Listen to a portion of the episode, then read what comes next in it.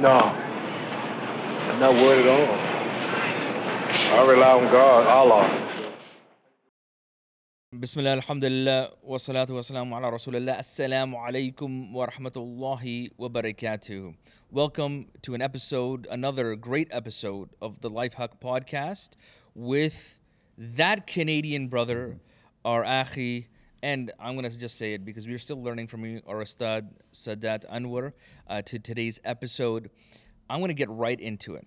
I'm just uh, head first into the conversation because I know the brother is passionate about uh, something, and I just want to delve into that passion.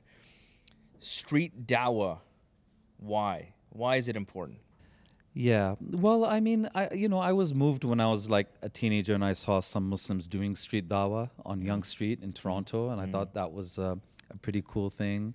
And uh, then I also watched the film Malcolm X, 1992, and you see them street pamphleteering Yeah. and preaching to people. I thought, wow, it takes a really kind of high level of confidence to do that. Yeah. So yeah, I toyed with it. Just I toyed with it once or twice in my teen years. But you know, you try things and then it trails off, and you don't stick with it and all that. I guess when I became more regular was uh, I lived in London, England for three years, so I was going to Hyde Park for the Speaker's Corner. Okay. So th- that's street dawa. That's street dawa experience. Then when I came back to Canada, I was missing that experience. So fortunately, there were still some brothers who uh, were doing street dawa at Yonge and Dundas in front of the Eaton Centre in Toronto. And they do that every Sunday. So I thought, ah, that's where I can get my fix. Yeah. And uh, yeah, I joined them, and I've been doing that. You know, I join them every Sunday, and, and it's it's fun. It's a very eclectic scene in that Yonge and Dundas area. I I remember because you mentioned Malcolm X and street. I remember many years ago when I was first married, I went with my wife and we were walking down Yonge Street, and there were people from the Nation of Islam Oh, yeah, Uh, handing out pamphlets and things of that nature, and uh, they were you know pretty you know aggressive, saying, "Hey brother," you know, blah blah Yeah. blah, and then. Um, I remember that, that at that time I said, okay, you know, I, re- I really don't want to engage with these guys right now, but then uh, uh, I, I didn't see them back again. Like I've been in, the, in that area, and I'm glad to see that we have uh, you know a good representation of uh, Islam now. Oh yeah, area, like when it comes to Islam, Yeah. it is it's always it's always going to be Sunni Muslim dominated street dawah in Toronto without any Yeah, doubt. yeah. At Yonge and Dundas, uh, Nation of Islam is a very rare occurrence now, yeah. uh, and um, They, they're handing out that Muhammad speaks. Uh, Yeah. I remember. Uh, yeah, or the final call, maybe yeah, the yeah, final yeah. call. And uh, and again, the Qadiani is very very rare, very very rare appearance. It's it's Alhamdulillah Sunni Muslim dominated. And Yeah. can I say one thing about Nation of Islam here Sure. about the street dawah?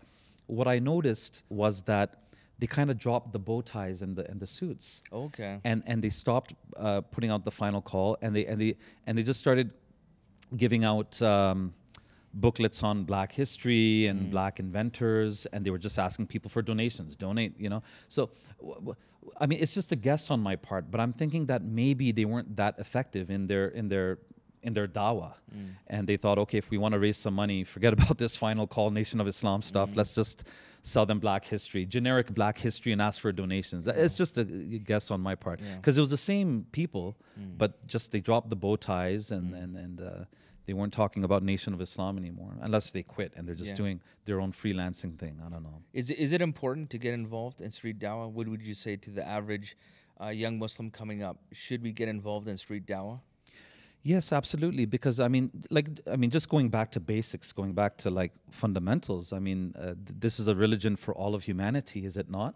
You know, Islam doesn't just uh, belong to the Arabs or belong to the Pakistanis or the Indians or the Africans. If if we truly believe that this is a message for all of humanity, uh, why wouldn't we want to share it? Why wouldn't we want to share it? And if other Muslims in the past hadn't shared it, then you and I, we were talking about our backgrounds, our ethnic backgrounds. We wouldn't be sitting here. We wouldn't be Muslims. We'd be worshiping something else and doing something else, right? Mm, yeah. So yeah, it's part of the uh, spreading of the message, part of the propagation of the message. Um, and there's so many other side benefits that come out as a result of that. You, you end up helping other Muslims because there's so many Muslims that are uh, unmosqued, I think is the term. They're kind of disconnected from the mosque. Okay. Uh, they're not, uh, you know, they're not going to be comfortable speaking to the imam in the mosque about their problems. But when they see someone like you and me just on the street and uh, for them that's a safe space right? They're in the street. We can't start lecturing them and forcing them to sit down and listen to a sermon or something. Sometimes they'll walk up to you and, and say uh, brother i just have a question. Um, i've got a non-muslim girlfriend and uh, she's kind of interested in islam and what do i do now? And they, they come up to you with prob- problems like that which maybe they would be shy or embarrassed to speak about it with their imam in the mosque. So you get an opportunity to kind of advise counsel other muslims. And finally you're helping yourself too because you're reminding yourself and and you're you're you're you know subconsciously you're reminding yourself that I should expect better from myself. I should expect better from myself if I'm here mm-hmm. um, representing Islam. At least for this one or two hours let me be on my best behavior. Let me not get upset uh, you know uh, so yeah so from what I get is three benefits you're not only calling non-Muslims to Islam you're helping Muslims who have questions who have perhaps doubts in their deen, mm. uh, who have issues that they're dealing with, and then you're also helping yourself. So I see three levels of yeah. benefit in, in, in regards to that. How do you prepare for that? How do you get ready then for, for street dawah? How do you become an effective street da'i? Yeah. Well, again, I was talking to you about this earlier on. Like, uh, you know, ideally, in an ideal world, mm. uh, there would be more brothers such as yourself, you know, who have some Islamic training and some Islamic background, proper traditional training, marrying that with you know street activism or some kind of activism in the dawah scene this podcast even right so the reality is is a bit different you know i think people who pursue scholarly learning they're often not interested in doing dawah you know on the on the street level um, and, and, and vice versa. There's you know people who are interested in dawah, unfortunately myself included, are not like traditionally trained. You know, I'm not madrasa trained or anything like that. So that's why I'm that Canadian brother, mm. not that Canadian ustad, not that Canadian talibul ilm, just a regular Muslim who's interested in doing dawah. Mm. Um, but but but but more to your question, what I would say is that you know there is the hadith about um, balighni walau ayah. Is that right? uh, convey from me, even if it's one uh, verse, one ayah of the Quran, one teaching. So that's what you've been trying to do is take whatever you know, even the basics, and from. I, I feel people don't appreciate how effective that is. You know, just whatever basic that you know mm. can be powerful because most people, I think people fail to understand that is the beauty of Islam. Mm. Is that you could take the greatest intellectual to ponder about Islam and they can go into all the nooks and crannies and crevices and just bring yeah. out jewel after jewel. Yes. But then for the average person, it's like pure water. Yeah. It's like there, there's a thirst of that just a la ilaha illallah Muhammad Rasulullah. Yes, yes, exactly, exactly. So I mean, the basics that we know, at least we can communicate that.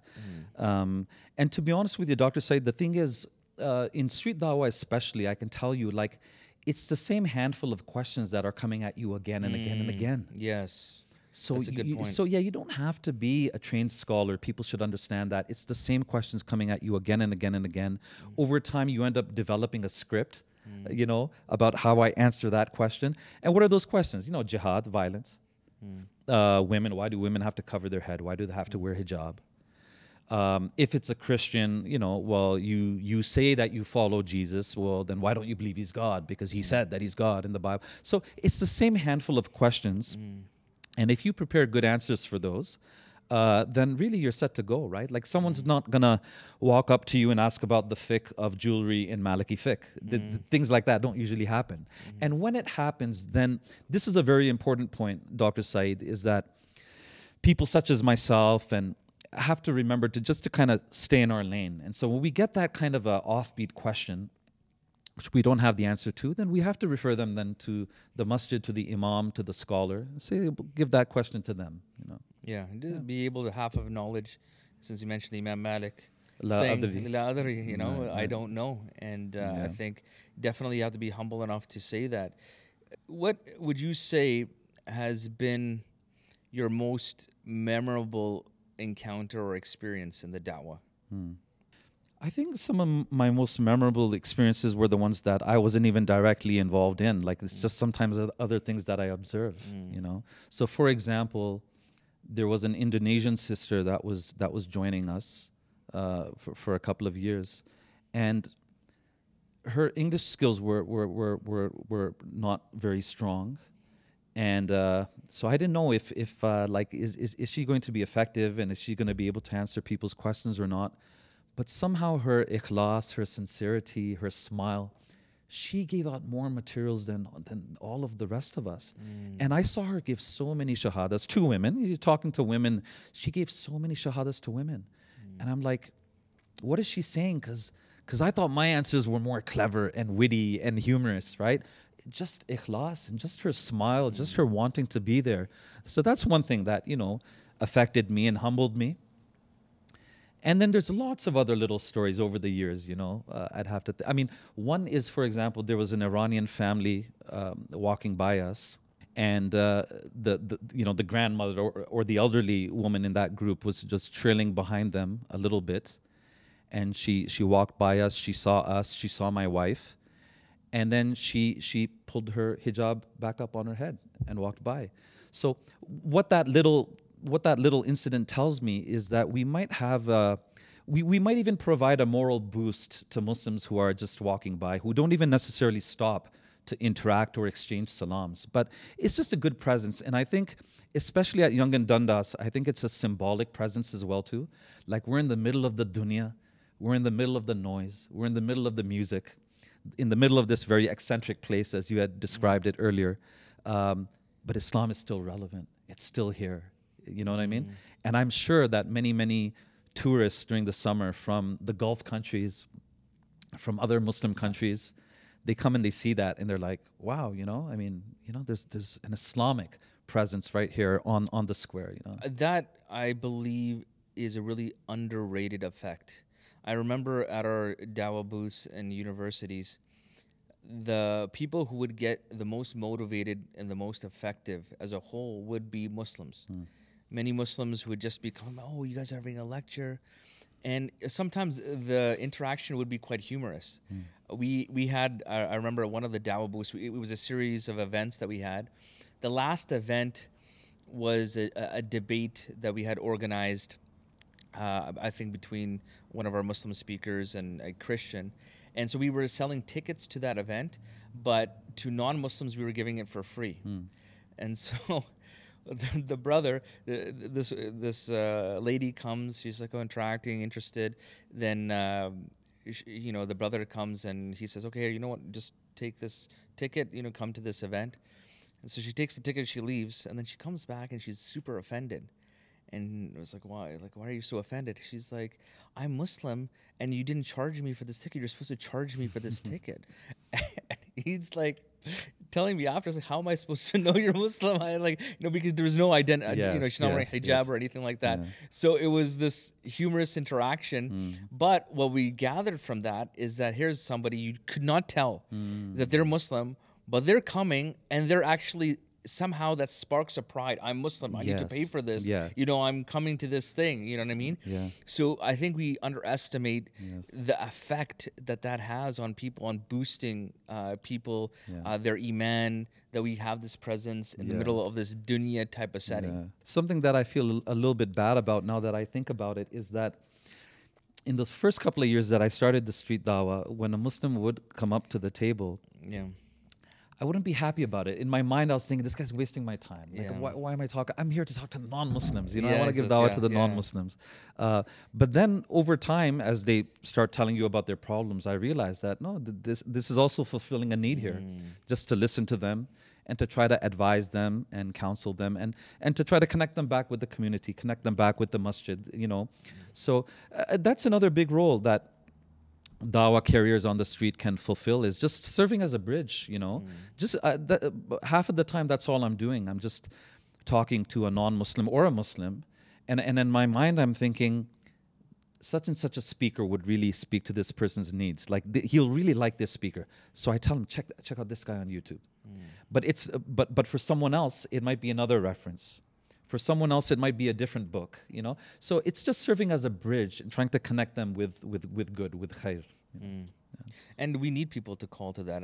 Because we have people calling on your phones, mm. on billboards, uh, in, in our schools, calling to all sorts of other things. Yeah. We need more people calling uh, to the khair, to the haqq. That's the example I give at Dundas Square when sometimes people stop and ask like, "Why are you doing this?" Or and unfortunately, sometimes Muslims too, right? Muslims like like, "Why are you doing this, brother?" Not in a good way. It's like, Yeah, "Why? Why are you like doing critical. this?" Yeah, I'm like, well, I mean. wh- Like, why are you picking on me? Everyone is calling to something. Mm. Everyone is. Look at the billboards. Everyone is calling to something. Yeah, we're the only ones that aren't asking for your money. Actually, Yes. yeah. yeah. Uh, why not? I would. Uh, you should do the Uno reverse card. Why not? You tell me. Why not? Yeah. Give me the case why I shouldn't do Yeah, this. yeah, yeah. Yeah. you know. But these are the, some of the things you have to uh, mentally prepare yourself for. You were asking earlier, how do you prepare yourself? I mean, just be mentally prepared that you're going to meet all kinds of people, and that will unfortunately include Muslims Mm-hmm. who sometimes will put you down or demoralize you, or um, yeah, just sometimes. You know, and any happens, you know. any dangerous situations that you've encountered? Well, I don't want to scare the audience away from doing street dawa, Yeah, right? we gotta know about this, Yeah, you yeah, know. yeah. No, no, but I'll just repeat that ours is a unique stall at Yonge and Dundas because Yeah. Yonge and Dundas is a unique place. Yeah. It, it's just the busiest commercial intersection, you know, in in Toronto. Yeah. And unfortunately, places like that do attract many people who are suffering from mental illnesses, uh, homelessness. Uh, you know, there's there's druggies and things like that. So naturally, there are going to be some uh, encounters or some people occasionally heckling you. Um, so I mean, I'm giving you the most extreme example Yeah, ever. yeah, yeah, yeah, hundred percent. I'm saying in, in 12 years, th- th- one time, one time, Okay. there was a crazy guy who took off his belt and tried to like whip me. Oh, okay. But it was on an extremely cold winter day, so Yeah. I was so layered up Yeah. that I couldn't feel anything. I was just oh, so you were taking the hits? no, but I was uh, so layered yeah, up because yeah. it was it was a very cold winter day. Yeah, yeah. So I was wearing like jacket on top of jacket and then a parka on top. Yeah. So no, I, I couldn't feel anything unless he had hit my face. Yeah. But no, but again, he was crazy. How do I know he's crazy? He didn't have shoes on. He didn't have socks on. Yeah. And it's like minus ten degrees. Yeah. Which for you guys in Edmonton is nothing. Maybe that's a warm day. I don't know. But that's our know. summer.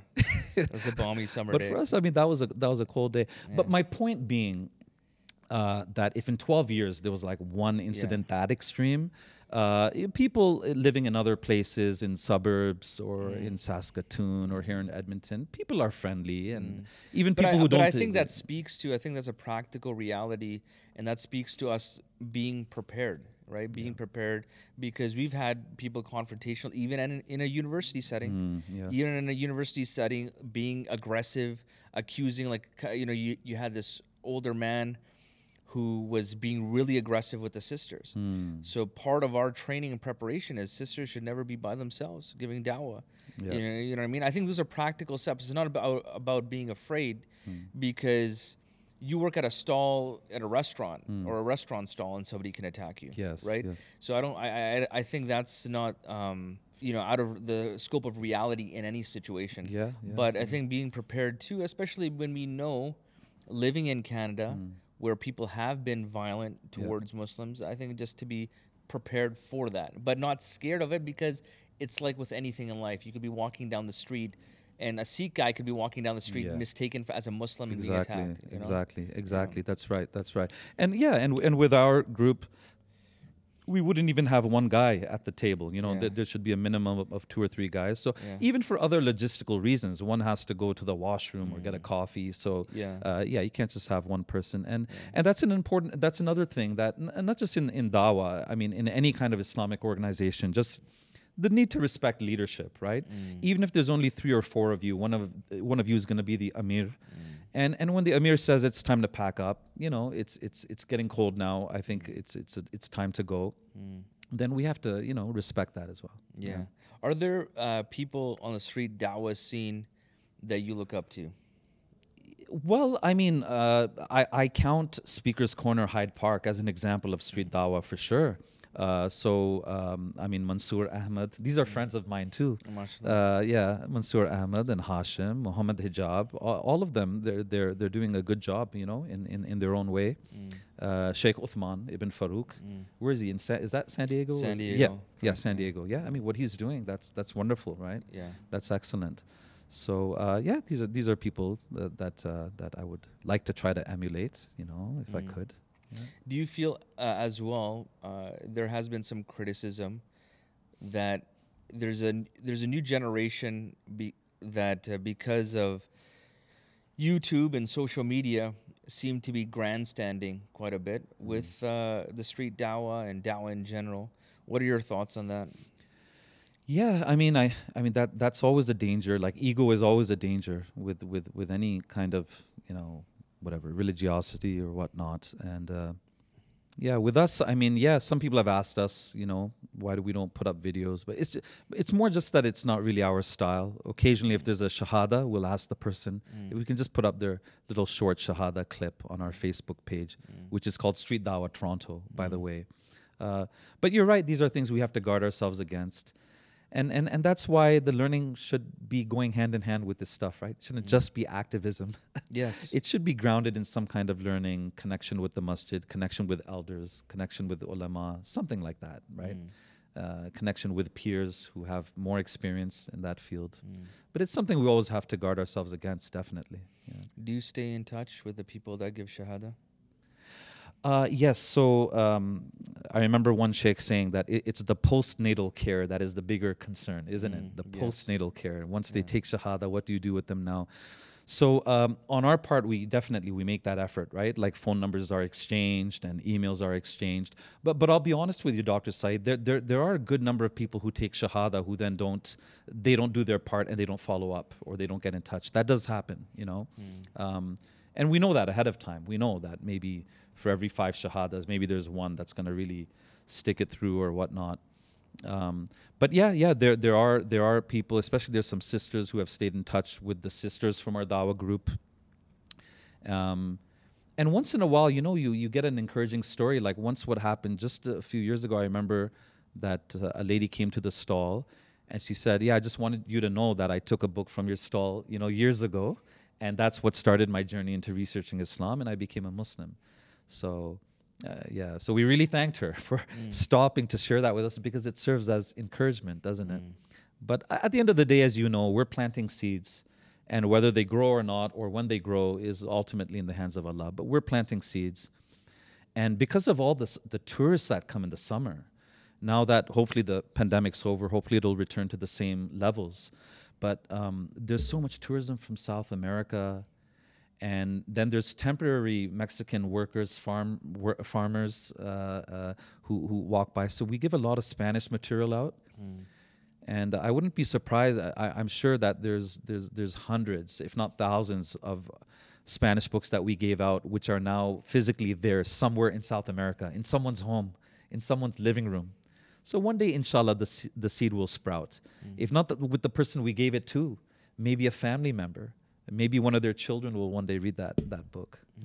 That's uh, yeah, that's interesting uh, to see uh, that because of the international nature of uh, Canada specifically, as Yes. uh, you know, and especially that you're able to reach many different parts of the world. you know, especially the area that you are. That's a tourist hub. Yeah, maybe this isn't the best term to use, but we're we're super spreaders, you know, Adanta. yeah, yeah, yeah. It's a super good su- spreaders of the dawah. Yeah, yeah. It's super. We gotta super spread some goodness. Yeah, because these people sure. are going to travel all over the globe and go Yeah, back home and yeah. visit Hong Kong and yeah, Yeah, exactly. Yeah, so, yeah, And uh, you know, subhanallah, you don't know where you get that hidayah. I, Mm. I've I remember uh, a brother who's lived all his life in Saudi. He came, and uh, he he came to some of our dawah events and some of our lectures and khutbahs and things like that. And he said, "I've never. This person's coming from like what we would normally think is the hub of Islam and learning and the great giant shuyukh." Hmm. He said, "I've never been touched like this about my deen Hmm. that I have through through these. So you don't know who, whose words and where the the barakah and Yeah. Who Allah subhanahu wa ta'ala uses as a means Yeah. to guide people. Yeah, yeah, it's it's it's it's all in phases. And and by the way, uh, um, from my experience, what I've seen is the shahadas that we give at the table. w- We weren't the ones that convinced them there or anything like that. They were already at the final stage of a journey. So again, someone else planted the seeds with them. A a friend at college, a friend at university, a Muslim friend at university talked to them about Islam, planted the seeds. And that original Muslim might think, well, nothing came of it. I talked to this guy about Islam. I gave him the Quran. Now I'm out of touch. Nothing happened. No, something did happen. One day he came to our table and said, You know, I really like this religion. You have a wonderful religion. It's so great. So the work's already done. All you have to at that point, I just asked him, "Well, you're saying Islam is so wonderful. What's stopping you from Yeah. becoming Muslim?" Yeah. and and and that's how a lot of the shahadas happen. So uh, so there's other people who planted seeds, and and when we give shahadas, we're it's the last stage. It's it's not like we convince them on the spot. They're they're people who are ready and they needed a friendly li- little nudge. You know? Yeah, Yeah. No, I, can definitely speak to that as well. I remember there's somebody who uh, contacted us said I want to uh, talk about Islam, or I want somebody to tell talk to me about Islam, and I'm interested in Islam, and um, so we literally we I I made an appointment to meet with him. We sit down. He's like, yeah, I, want to give my shahada. It's like I want to accept Islam. I'm Like, oh, oh, so I have to slow him down. Okay, wait a minute. What do you know about Islam? Where did you learn about Islam? Yeah. So this guy uh, went to some small town that nobody's heard of in Alberta, and in that class there was a in part of their social studies, a, you know, a religion Mm. uh, portion of that where they talk about the world religions, mm. and the teacher talked for just a little small portion of one class about Islam. Mm. Non-Muslim teacher Yeah. you know, some random hick town, middle of the nowhere. He became so interested in Islam by learning just by that teacher that he's like, this is what caused me to want to become Muslim. I was like, okay, what do you know about? It's just I had to slow him down. Okay, let's do the basics. Okay, these are the basics. Do you understand? Do you agree? He's like, yes. Okay. Yeah. Yeah. He gave a shahada. So he, there are people Allah subhanahu wa ta'ala has uh, you know put them on these different journeys Yeah. and they just need maybe that f- final uh, Yeah. person to walk them to to that Yeah. to that Because what happens, Dr. Syed, is that sometimes at the workplace or at school, um, you know, the Muslim has given some dawah to his non-Muslim friend, but he feels he doesn't want to step over that red line and like risk the friendship. Yeah. by by by by explicitly inviting them Ask to him, become yeah. Muslim. So that's another advantage of street dawah, right? And I, I jokingly work that into my script too when I'm giving somebody the nudge to do shahada. Mm. what- And, and, and, and you know, I, I say, listen, you know, you're never going to see me again, right? So, um, uh, so, so I, in other words, I can ask more direct questions. Sometimes I can be a little bit more direct than their friends at work or school would want to be. Mm. So that's one advantage that we have. You know, mm. maybe the, the Muslim friend was a little bit scared or apprehensive to explicitly invite them to Islam, but that's all that was needed at this point. Mm. The person's already converted in their heart, and all they needed was that explicit invitation. That okay, well, are you ready? You want to say the shahada now? And if he doesn't, nothing's lost. Like, you know, I haven't lost a friend. I'm never going to see this person again. He's never going to see me again. Mm. You see? What are specific things our community can do to support new reverts? Yeah, yeah, that's that's a bigger question, you know, for the Muslim organizations. But I mean, the obvious thing would be like, Like more. from your perspective, so you've mm, given them dawah, they've accepted Islam. What do you feel they? What kind of support do you think they need from the community Yeah. now to maintain so there isn't that recidivism? They don't go back or they don't find that support. Yeah. Well, I think the Muslim community is doing the right kinds of programs now, but I think we need more of the same. Uh, like there are some great revert programs now, and there's even like I, I know that there's been camps, you know, that invite reverts and free dinners and lectures for re- reverts. Just today, I got uh, an email about a, a revert care free program and dinner and this and that in Brampton, which is one of the suburbs of Toronto. Just today, I got that email um, and I forwarded it to a friend who knows other uh, uh, who knows converts, and you know he might invite them. But I think more of the same.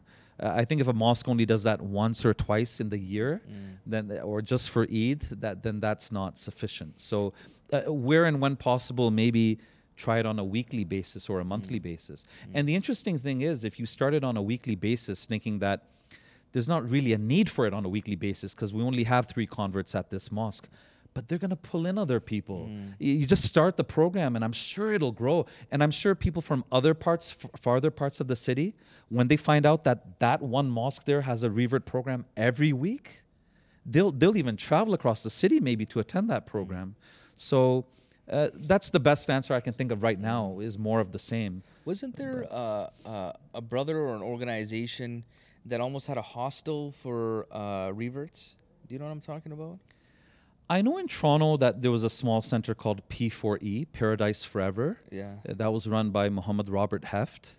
Yes, maybe that's the one I'm thinking. Uh, Yeah, but he's in and out of the country now. He's not running that. But but yeah, they they. Well, I mean, it wasn't exactly a, a hostel, so you might be thinking of Yeah. something else. Okay. But he did have two or three rooms there. Yes. That could temporarily accommodate reverts who were forced to Oh, leave their okay. home or something like that Okay. until they get back up on their feet. And, and yeah, of course, yeah. I mean, that's forward thinking. That Yeah. sure, we could certainly use that. Yeah.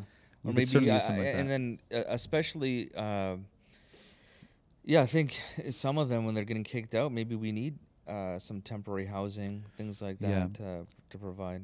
And also, we, we shouldn't put all of the pressure on the organizations. I mean, just a us as individuals, we can do so much. Mm. These these large Muslim conferences that happen, uh, you know, what stops us uh, for, from bringing a, a non-Muslim friend with us, right? Mm. Um, why does everything have to be subsidized by an organization? Like, I mean, I, I can't pay one ticket for a non-Muslim friend. So, um, even these lectures that are happening right now with this tour that the speakers are on, the United Islamic Awareness Week, Yeah. uh, these are some great speakers coming. Uh, Abdullah Andalusi, Adnan Rashid, and brother Farid. And so, um, I mean, Muslims should should try to bring some of their non-Muslim friends. It's Mm. it's not that difficult, right? It's Who, who in your experience has been the most uh, receptive to uh, the dawah? Like, is it men versus women, or uh, certain, you know, are, are are people like from a certain age demographic? Like, what what kind of demographics have you uh, wit- witnessed and experienced are the most receptive? Yeah. Again, Toronto is so mixed that that no one ethnicity or linguistic group immediately sticks out in my mind right now. Mm-hmm. No one group sticks out. It really has been from diverse backgrounds. Like really, you know, diverse. Like it could be a Chinese one day, it could be a Nigerian lady, or it could be an Ethiopian man. It- It's been very, very diverse.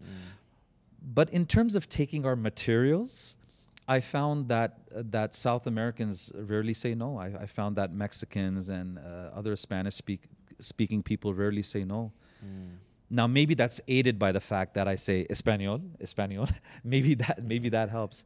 But Yeah. again, when I when I say Chinese and offer it to Chinese people, they don't take it in the in the same numbers or to the same degree that I found Mexicans and other South Americans. They're happy to take it. If you tell them you have something in Spanish and it's free, uh, which I forget the word for free now, but yeah, Mm. Espanol.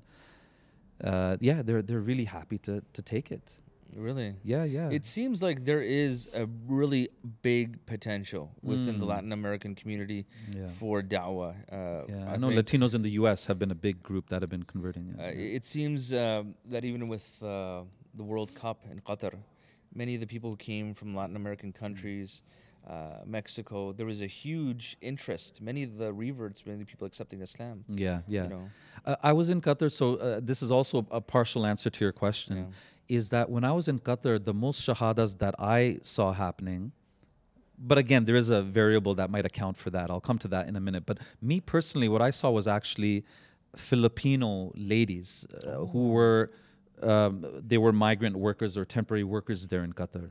Okay. Um, and by the way, that I was uh, like that was very heartwarming, and I was happy to see that because um, we do hear a lot about uh, migrant workers from the Philippines and from India being mistreated in the Gulf countries, and I'm sure like it, it happens, and that's very unfortunate. It's un-Islamic. But the fact the fact that I saw so many Filipino ladies working there, becoming uh, Muslim in front of my eyes, that told me that they, they had a positive uh, experience with the, the, the Arab Muslim families that they live with. They were well treated. They haven't been turned off from Islam in that way. Um, but the variable that I was alluding to was a brother from Air- Aira uh, from the Philippines that they had brought. Uh, I think his name was Abdul Rashid. I know his other name was Romeo. But that guy, mashallah, was a shahada machine. Mashallah. Shahada machine. Like, I wish I knew what he was saying in Tagalog to these Yeah, ladies. Yeah. But man, they were mesmerized. They were listening to him. Mm-hmm. I, I said, "You've got the right name, Romeo. You've Yeah. got the right name." Yeah. I don't know what he was saying to them, but Yeah. but they, they, they were just converting like on mass. You, you know that's interesting. You say that because I was I still remember this vividly. I was in a gathering with um, Sheikh Dr. Bilal Phillips, okay. and we had other senior shuyukh amongst us, like Mm. Sheikh Jafar Idris. So there was a lot of uh, people who are giants in you know the Mm. dawah, especially uh, that have affected us in the Western world.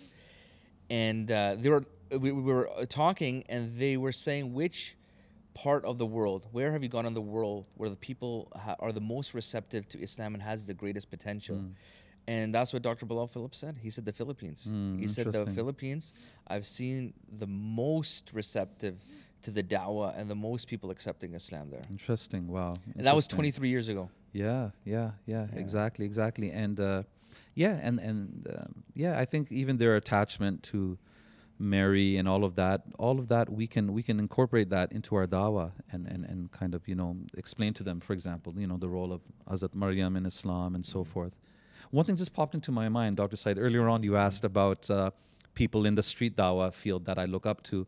So one of our, one of our Canadian own, uh, Sheikh Mustafa Khattab, Yes. yeah, who of course is the translator of the Quran into the the clear Quran, and you know, mashallah, we're so proud of him for having done that because that's like the preferred translation now. Even even in England, this is what they're giving out now on the streets, the clear Quran. But uh, no, he gets his hands dirty. Like he he he he does street dawah, not with our group. He does it at I think Yonge and Bloor with iERA Canada. Okay. But again, I'm impressed because that's maybe I I think I think that's a rare example uh, of a scholar, uh, of an imam who also kind of gets involved, you know, uh, in, in in street dawa. And again, um, I mean, I haven't come across any videos of his doing street dawa, so it's not about grandstanding or anything like that. He just he gets his hands dirty and he just gets involved on the street level as well. Yeah. Yeah. I, I hope people can take uh, some benefit from this in terms of some of the younger people coming up. Uh, usually, people they imitate or they gravitate towards what they see, and because a lot of what I feel the the, the people are trying to do it in a not necessarily necessarily a traditional way, but in a way where they're not hyper focused on everything being liked and viewed. You know what I mean? I think there needs to be some type of connection. So if you're getting like you have many of the young generation getting hyped up about Dawa, instead of trying to imitate and emulate all the like the latest trending type of um, Dawa that they may see online, I think there needs to be some type of connection with people that are unseen, that are doing a lot of the work in the trenches uh, without a lot of the accolades and whatnot to really uh, develop the uh, mentorship, you know, from these people. Yeah. Yeah, absolutely. And one of those mentors, I mean, I would say is the Amir of our Sunday Dawa group, Street Dawa Toronto. He's he's one of the unsung heroes in my mind, you know? I mean, like, you know, nobody knows him other than us. He's just a quiet guy in the background. Um, but the, the you know the reason we've kept him as our Amir is because again his just his consistency, his dedication, and just his uh, his discipline. To be honest with you, discipline meaning like just keeping track of okay how many books do we have left and how many qurans do we have left? Okay i have to do a back order of this and another order of this. And he's the one holding it all together. And you know nobody knows who he is but you know i tell him inshallah on the day of judgment you know he'll, he'll get his certificate and his acknowledgement from the angels inshallah. You know he's, he's a really good brother. So Inshallah. yeah exactly. The, the real heroes are unsung heroes in the background that are just holding things together. Mm. They're the administrators or the organizers and you know every Saturday he sends out, he forwards out emails to everyone who has ever volunteered with, with this group and reminds them tomorrow 1 p.m. we're coming together. So these little things they they matter a lot. They mm. count a lot. It's what holds things together. You know. Yes, all right. inshallah, I think that'll be a good trip for uh, the Life Haqq team when we go out to we, we Oh, go to yeah. Toronto often, but you know to connect with you and Yeah, yeah. Uh, witness and help contribute whatever we Exactly with our. Sunday group, Yeah. and then with iERA Canada at a Yeah. different location, you get a different feel. Yeah. And uh, exactly, no, we would we would love to have you because you. I know you would have so much to contribute. We would be learning from you at that point. So we, yeah, we would uh, and also for young guys coming up, how can they connect with you uh, that are in the Toronto area to get involved? Yeah, if, if they're in the Toronto area, then they can uh, message Street Dawa Toronto on Facebook. We do actually respond. You know, Okay, The- again, excellent. there's a brother again who is consistent.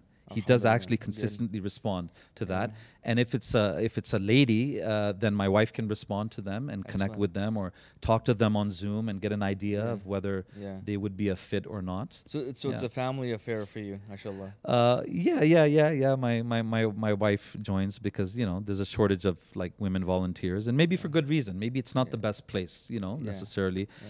but sometimes you need some. Uh, sometimes you need some sister representation, Yes. you know, uh, not just for superficial reasons, but for, uh, I mean.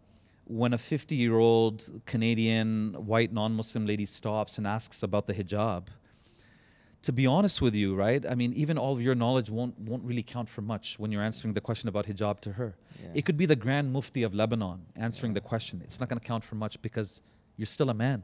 Mm. I mean, you don't have to wear the hijab, right? You're talking about how wonderful it is. Yeah, but you don't have to wear it. So now when you have a sister explaining it, you know, passionately and in light of her experiences, Mm. sometimes that can count for a lot more, right? So it's not just about scripted answers and academic answers. It's about connecting, like with the other person as a human being, Yeah. and and and that can have a big impact. Well, uh, I've always said uh, to my own family, the family that does da'wah together stays together. Yeah, So, yeah, I yeah. think that's a powerful thing to bind uh, people together, and there's a lot of barakah I feel that are affected with the relationships and the da'wah. Yeah. Uh, uh, for your uh, time here and Mm. sharing your experience and your contribution and your effort. And we ask Allah subhanahu wa ta'ala to accept it on your mizan. I mean, I mean, likewise for you, what Yakum. Thank you for the work that you do. Like, it was, it was exciting for me to be here at Life Haqq, and it was good to see this the studio, the setup, and it makes me proud and happy that yeah, we've got this in Canada. We've got this going in Canada. This kind of a Yeah. setup, this kind of a team Yeah. uh, that you've got together, mashallah. Yeah. And uh, and that reminds me of. Uh, I mean, there's so many benefits, but it just reminded me of another final point. Is that another benefit of the dawah is that you will meet such wonderful people that will help you improve and become better. True. I've met people that it wouldn't be an exaggeration to say that the, meeting them and becoming friends with them changed my life. Mm. Uh, I, I don't think I'd be here talking to you right now. I wouldn't have met you, but for uh, uh, you know the involvement in the in the Dawa scene. So you meet some wonderful people, and, and, and it leads to your hopefully your personal growth and, and improvement. You know. I, I've I've always said that there's no better reasoning to come together than for a righteous Mm. cause. I think the most blessed friendships are made by that. The most blessed relationships are made by that, and you discover people that you would never. And uh, I, I remember from a young age, it doesn't matter like the age or where the person is from. Hmm. I remember one of the, the shiuk I told you that I that I study with Hmm. in Toronto. Uh, I, I would go and study with him. He has kids my age. And they're like, well, let's go out. I'm like, no, no, I want to sit with your dad Yeah. talk to your dad. you know what I mean? Yeah, because uh, of, and it doesn't matter, you know, the, the Mm. age, you know, much older, younger, whatever. Yeah. Because when you're, when you have that righteous, passionate cause that binds you together, Yes. uh, there's a barakah, there's a blessing that's in there. And on that point of age, uh, you know, I would really like to kind of, uh, you know, invite and, and, and call out, um, you know, uh, brothers who are also, you know, in, in, in their 40s and 50s. And, uh, and it might help. It might help if, if they were raised here, if they're kind of culturally, you know, used to the scene and they know how to speak to people. Because I, I, there is currently, I feel, with respect to, to everybody in the Dawa scene, like a, there's kind of an over-representation of, of, of, of young guys in their 20s. Um, and I'm not trying to dissuade anybody from, Yeah. from joining, but young guys from their 20s bring a certain strength and dynamic to the to the dawa scene and and they have an energy and they have a physical energy and strength Yes. uh, and stamina that we need um, but you know uh, guys who are a little bit older with a few white hairs in their in their in their uh, Yeah. goatee and their beard can also bring a different kind of energy and vibe and a certain experience or maturity and unfortunately it seems to me like people who are very excited about doing dawa in their 20s kind of they, they drop off by the time they're in their mid 30s you know they're married they got kids they have a job Oh, we understand i mean there's other mm.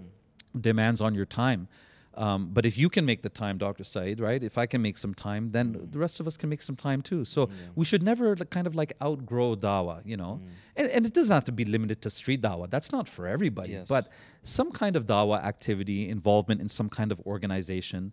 Um, maybe, maybe, and maybe that's a challenge for a friendly challenge for the twenties, uh, for the for the guys who are out there in their twenties. Yes. Okay, you know, maintain this. Don't forget this Yes. excitement. Don't forget this Yes. ambition uh, don't don't lose that. You know, try to hold on to that and Yeah. and continue, even if you do less at a lesser pace.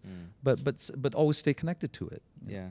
You realize you look look back at it. You know, for myself, it's been decades. So, you know, 23 plus years. And I would not give up a single one of those years uh, being involved in the dawah uh, because uh, I truly believe in every aspect of my life. Um, if Allah yahfad, like you help the cause of Allah subhanahu wa ta'ala, you help the deen of Allah subhanahu wa ta'ala, Allah subhanahu wa ta'ala will, will help you and preserve you. You know, uh, I truly believe that um, I've seen it manifest itself in my life on a regular basis. Yeah, yeah. Khair. And to Thank our you. audience, uh, I hope you can really benefit from today's episode. And as always, remember we live by the haqq, we die by the haqq. And just when you think life is stuck, tune into Life Haqq. Assalamu alaikum wa rahmatullahi wa barakatuh. Wa alaikum assalam wa rahmatullahi wa barakatuh.